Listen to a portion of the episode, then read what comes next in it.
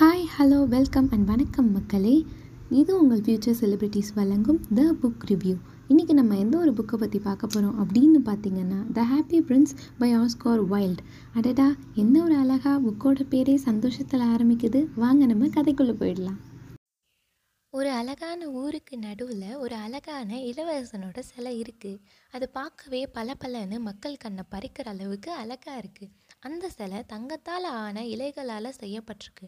அந்த சிலையோட கண்களில் blue colour சப்பேர்ஸ் அப்படின்னு சொல்லக்கூடிய கற்கள் பதிச்சிருக்கு. அந்த சிலையோட வாலில் ரெட் ரூபி ஸ்டோன்ஸ் பதிக்கப்பட்டிருக்கு.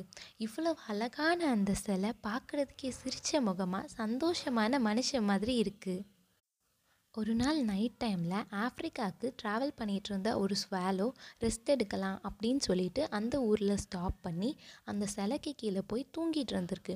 அப்படி தூங்கிட்டு இருந்தபோது என்ன நடந்துச்சுன்னா அந்த ஸ்வாலோ மேலே மழை துளி மாதிரி துளி துளியாக தண்ணி விழ ஆரம்பிச்சிருக்கு. தண்ணி விழுந்த உடனே அடடா என்ன மழை வந்துருச்சா? அப்படின்னு அந்த ஸ்வாலோ முழிச்சு பார்த்துருக்கு. ஆனால் அங்கே பார்த்தா மழையே இருக்காது. ஆஹா மழை இல்லாமல் எப்படி நம்ம மேலே தண்ணி விழுது? அப்படின்னு நிமிந்து பார்த்தா அந்த அழகான சிலையிலேருந்து வர்ற கண்ணீர் தான் அந்த ஸ்வாலோ மேலே விழுந்திருக்கு. உடனே அந்த ஸ்வாலோ அந்த ஸ்டாச்சுவை பார்த்து யார் யா நீ? எதுக்கே அழுதுட்ருக்க அப்படின்ற மாதிரி கேட்டுச்சான் அதுக்கு அந்த ஸ்டாச்சு சொல்லுச்சான் நான் உயிரோடு இருந்தப்போ ஒரு பேலஸில் சந்தோஷமாக இருந்தேன். நல்ல மனசு கொண்டவனாக இருந்தேன். ஆனால் இப்போது ஊரே என்ன ஹாப்பி பிரின்ஸ் அப்படின்னு கூப்பிடுது. ஆனால் நான் நிஜமாகவே ஹாப்பியாக இல்லை அப்படின்னு ரொம்ப சோகமாக சொல்லுச்சான் அவர் இறந்த அப்புறம் அதுக்காக விலை உயர்ந்த பொருட்களை வச்சு மக்கள் அவருக்கு ஒரு சிலையை ரெடி பண்ணி வச்சுட்டாங்க. ஆனால் அந்த சிலையாக இருந்து தன்னோட மக்கள் கஷ்டப்படுறத பார்க்குறப்போலாம் அவரோட மனசு ரொம்ப வருத்தப்படுது. மனசு ரொம்ப பதறுதுன்னு ரொம்ப சோகமாக சொன்னார். அப்படியே அவர் அந்த ஸ்வாலோ கிட்ட ஒரு உதவியை கேட்டார்.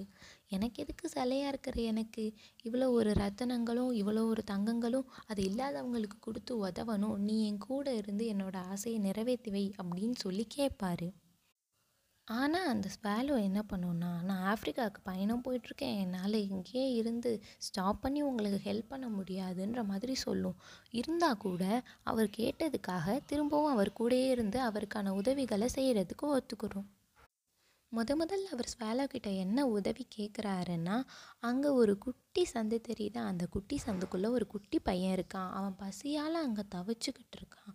அவங்க அம்மா கிட்ட ஆரஞ்சு பழம் அவன் கேட்டும். அவங்க அம்மா அதை கூட வாங்கி தர முடியாத நிலமையில இருக்காங்க. நீ என்ன பண்ணு? என்னோட வாலில் இருக்கிற அந்த ரெட் ரூபி ஸ்டோனை எடுத்துகிட்டு போய் அந்த அம்மா கிட்ட கொடுத்துரு. அவங்க அதை வச்சுட்டு தன்னோட பையனுக்கு தேவையானதை வாங்கி கொடுத்து அந்த பையன் பசியாறி சந்தோஷமாக இருக்கட்டும் அப்படின்னு சொல்லுவார். இதை கேட்ட ஸ்வாலாவும் சரி நான் பண்ணுறேன்னு எடுத்துகிட்டு போய் அதை மேலேருந்து அந்த அம்மா பக்கத்தில் போட்டுரும். போட்ட உடனே அந்த அம்மா அதை சந்தோஷமாக எடுத்துகிட்டு போய் தன்னோட பிள்ளைக்கு தேவையான உணவை வாங்கி கொடுத்துருவாங்க. ரெண்டாவதாக ஒரு ராத்திரி வேலையில் குளூரில் தவிக்கிற ஒரு ரைட்டரை த ஹாப்பி பிரின்ஸ் பார்க்குறாரு அவர் உடனே ஸ்வேலாவை கூப்பிட்டு என் கண்ணில் இருக்கிற அந்த ரெண்டு சப்பையரில் ஒரு சப்பையரை எடுத்துகிட்டு போய் அந்த ரைட்டர்கிட்ட கொடு.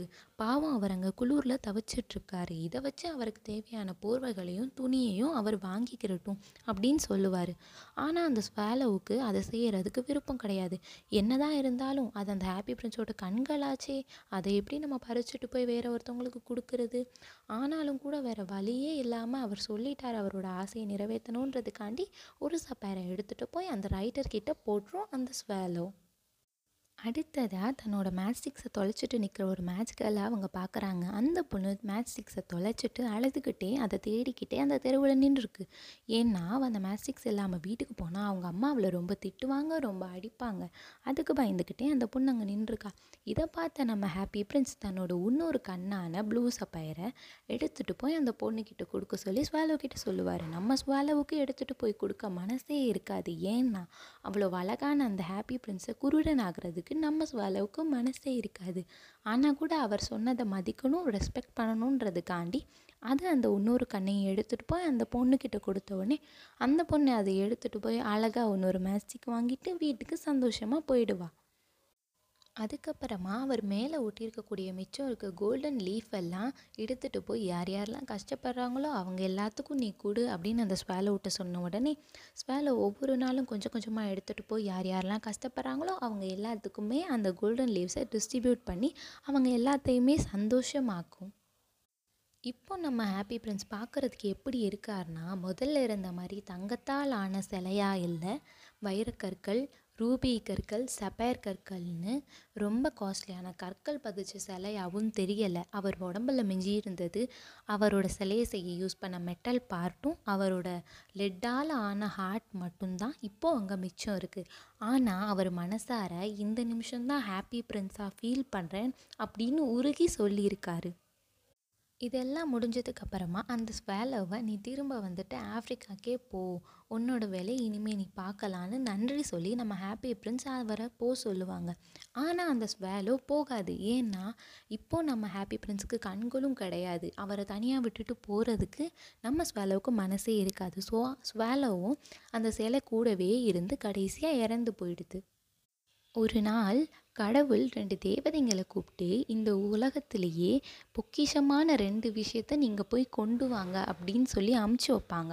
அப்போது அந்த தேவதைகள் என்ன பண்ணுவாங்கன்னா நேராக நம்ம ஹாப்பி பிரின்ஸ் ஸ்டாச்சு இருந்த சிட்டிக்கு போய் அங்கே லெட்டால் ஆன ஹாப்பி பிரின்ஸோட இதயத்தையும் இறந்து போன அந்த ஸ்வேலோவோட டெட் பாடி அது ரெண்டையும் எடுத்துகிட்டு போய் அந்த கடவுள்கிட்ட கொடுப்பாங்க. இதுதான் இந்த உலகத்திலே ரொம்ப பொக்கிஷமாக மதிக்கப்பட வேண்டிய விஷயம் அப்படின்னு சொல்லுவாங்க. இதோட நம்ம கதை முடிவடையுதுங்க. ஸோ நம்ம கதையோட கான்செப்ட் என்னென்னு பார்த்தீங்கன்னா மகிழ் வித்து மகிழ். உண்மையான சந்தோஷம் எதில் இருக்குது அப்படின்னா அடுத்தவங்களை சந்தோஷப்படுத்தி பார்க்குறதுல தாங்க இருக்குது உதவின்னு வர ஒருத்தவங்களுக்கு நம்ம செய்யக்கூடிய அந்த உதவி அவங்க உயிரினும் பெரிதாக போற்றப்படும். எனவே எப்பயுமே நம்ம மற்றவங்கள சந்தோஷப்படுத்தி நம்மளும் சந்தோஷப்படணும் அப்படின்னு இந்த கதையில் சொல்லியிருக்காங்க. இருக்கிறவங்க எல்லாரும் இல்லாதவங்களுக்கு அவங்கக்கிட்ட இருக்கிறத கொடுத்து சந்தோஷப்படணும் அப்படின்றது தான் நம்ம கதையோட கான்செப்ட் ஸோ நம்மளும் நம்மளால் முடிஞ்ச வரைக்கும் அடுத்தவங்களை சந்தோஷப்படுத்தி நம்மளும் சந்தோஷப்படுவோம். நம்மளோட இன்றைக்கான டாபிக் உங்களுக்கு பிடிச்சிருக்கும்னு நம்புகிறேன் இதே மாதிரி வேற ஒரு அற்புதமான அர்த்தமுள்ள கதையோட உங்களை திரும்பவும் சந்திக்கிறேன். அதுவரை உங்களிடமிருந்து விடை பெறுவது நான் உங்கள் ஆர்ஜி ரம்யா. இது உங்கள் ஃப்யூச்சர் செலிப்ரிட்டிஸ்